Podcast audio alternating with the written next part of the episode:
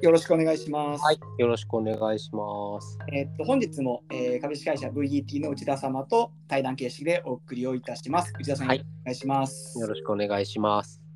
えっと今日のテーマですね。あのーまあざっくり今雑談からちょっと生まれたような感じで、あのーまああえっと内田さんの方からじゃあちょっとはい、はいえっ、と、なんか、人気ある SNS の運営者は、儲かってんのかなっていうおーはいはいはいところです。なで、あの、アクセス数が多ければ、なんとなくお金になりそうなイメージがあるんだけど、どうそれって具体的にはどうやってんのかなあ、まあ、なってるとすればなんですけど、どうやってんのかなっていうのをちょっと考えてたんで、あそういうアクセスをお金にする方法ってどういう種類があって、どうどうやってやればいいんでしょうかっていう質問なんですけど。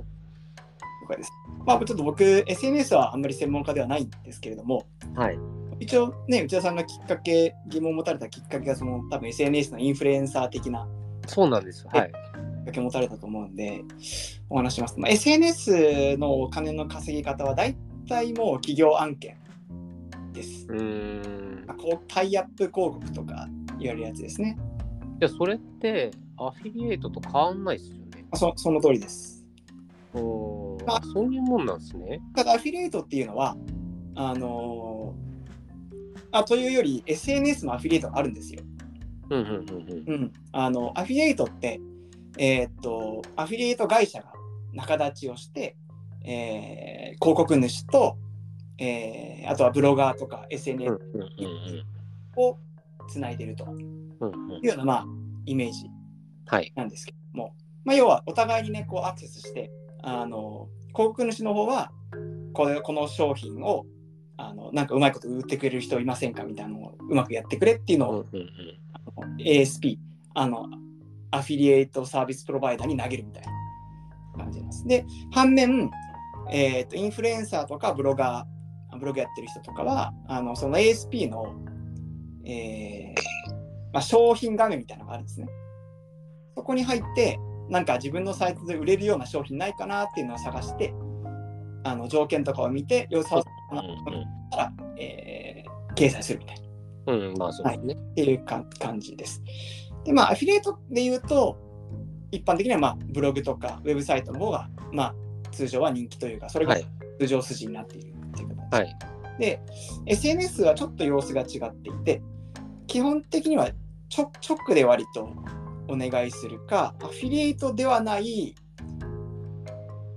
インフルエンサーじ、なんか、事務所みたいなのがあるんですね。事務所とは違いますうねんうんうんうんなんかそういうアフィリエイト会社みたいなのの SNS バージョンがあるんです。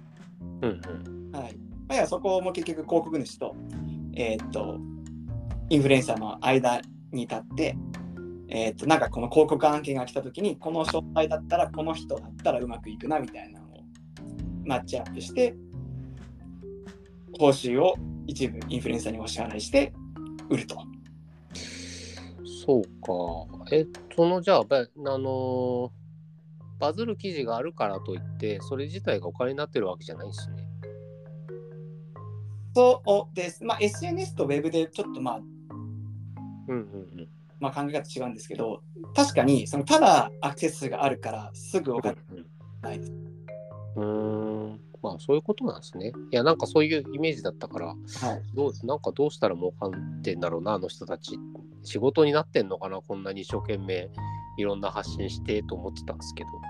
まあでも大体仕事にお金になってるはずですあのもし数が一定数あるのであればうん、その企業案件、まあなん、なんとかっていう商品の CM をするってことですよね。そうですなんか例えば企業が売りたい特定のなんかものがある、うん。うん、なんかよまあ多分 SNS との相性が良さそうなのは大体健康関連とかうん。ファッション関連とかうあんイン関連とかがあの相性いいかなっていうふうに思うんですけれどもうーんまあ、2C 向けの一般商材が割と相性はいいはずです。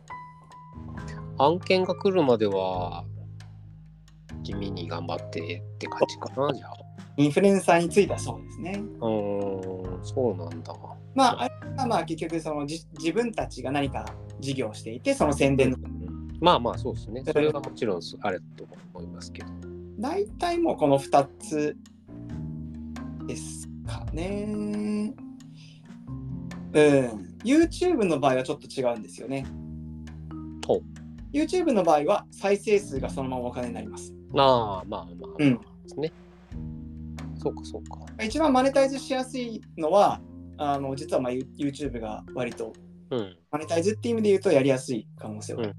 うん。うん。うーん。もうインフルエンサーたちも割と YouTube に引き誘導したいがために SNS をやってるっていうこともあります。ああ。そっか。YouTube の再生の広告って結構厳しいですよね、でもね。ああそうです。今ちょっと確かあのー今週なんかアナウンスがあって若干その課金の、えー、と基準が緩くなったらしいんですけどうーん。う前までは確かめちゃくちゃ安かったし厳しかったはずです。ーん。あ、あ、さらに出してくれるようになったんですかそうみたいですね。なんか結構え変わるんですよねあれ。ーうん。うん、大変だなっていう割と運営に振り回される人が多いみたいですね。でしょうねだって再生数ベースで勝手に向こうが料金決めるわけだからそんなそれメインの商売だったら怖くてしょうがないですよね。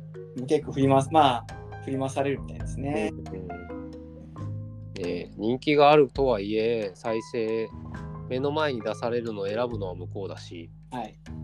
ね、でそれのそれでさらに料金まで向こうの言いなりではちょっと厳しい商売だなとは思ってはいますけどうね。ん、結構ね YouTuber もなかなか大変な大変だぜって言ってる人はいっぱいやっぱりいます。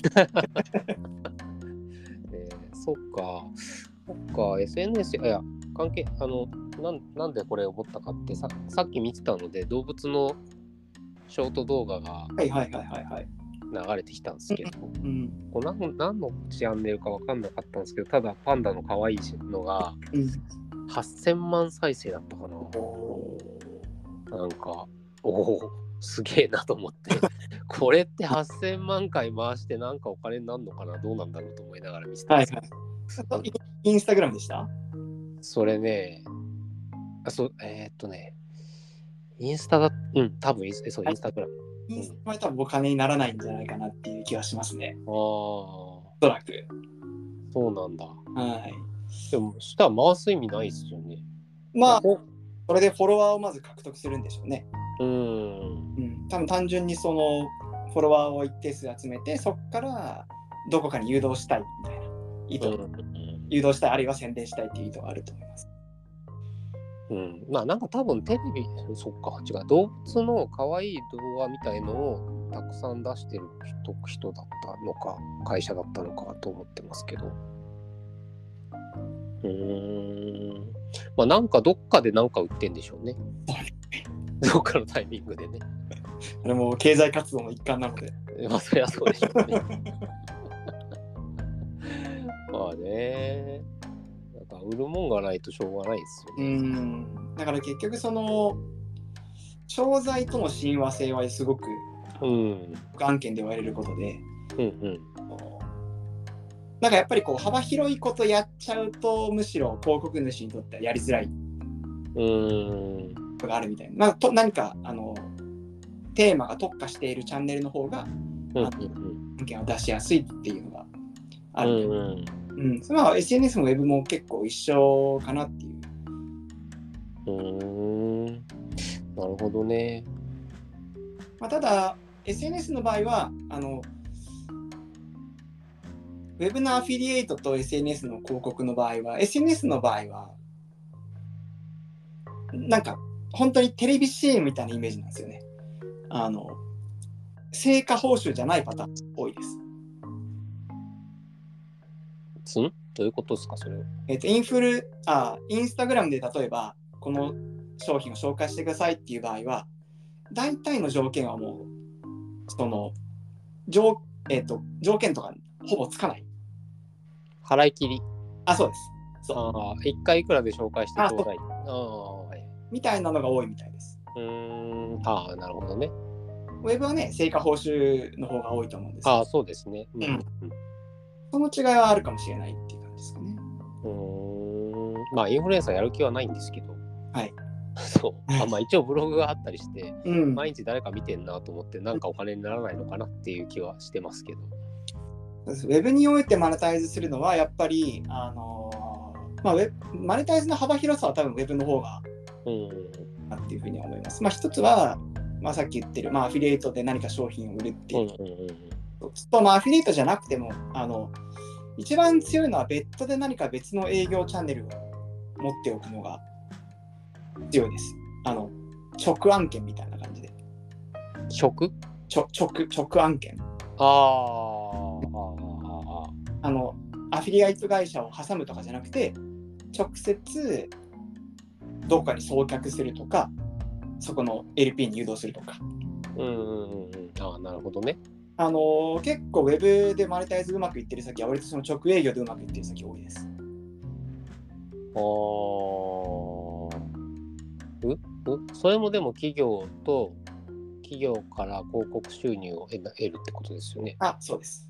あーあうちのうちのブログ来てるのこういう人たちが多いから、はい送客したら一件いくらくださいっていう営業したんですかそうですあーあそういうことか、うんなるほどねニッチなところほどやっぱそういうのの方がうまくいくと思います。あーそっかそっかうーんまあでも探してその広告主を探してきて営業かけて契約するって感じになりますねそうですね。まあその手間を全部めんどくさいところをやってくれるのがまあアフィリエイト会社っていううんうんうんうんうんう字を取るかっていう形ではありますね。んなるほどねまあ結局は広告収入だもんな基本的にウェブはそうですね。うーん媒体自体がまあ広告媒体の一個みたいな認識のされ方だと思うので、うんうんうんうん。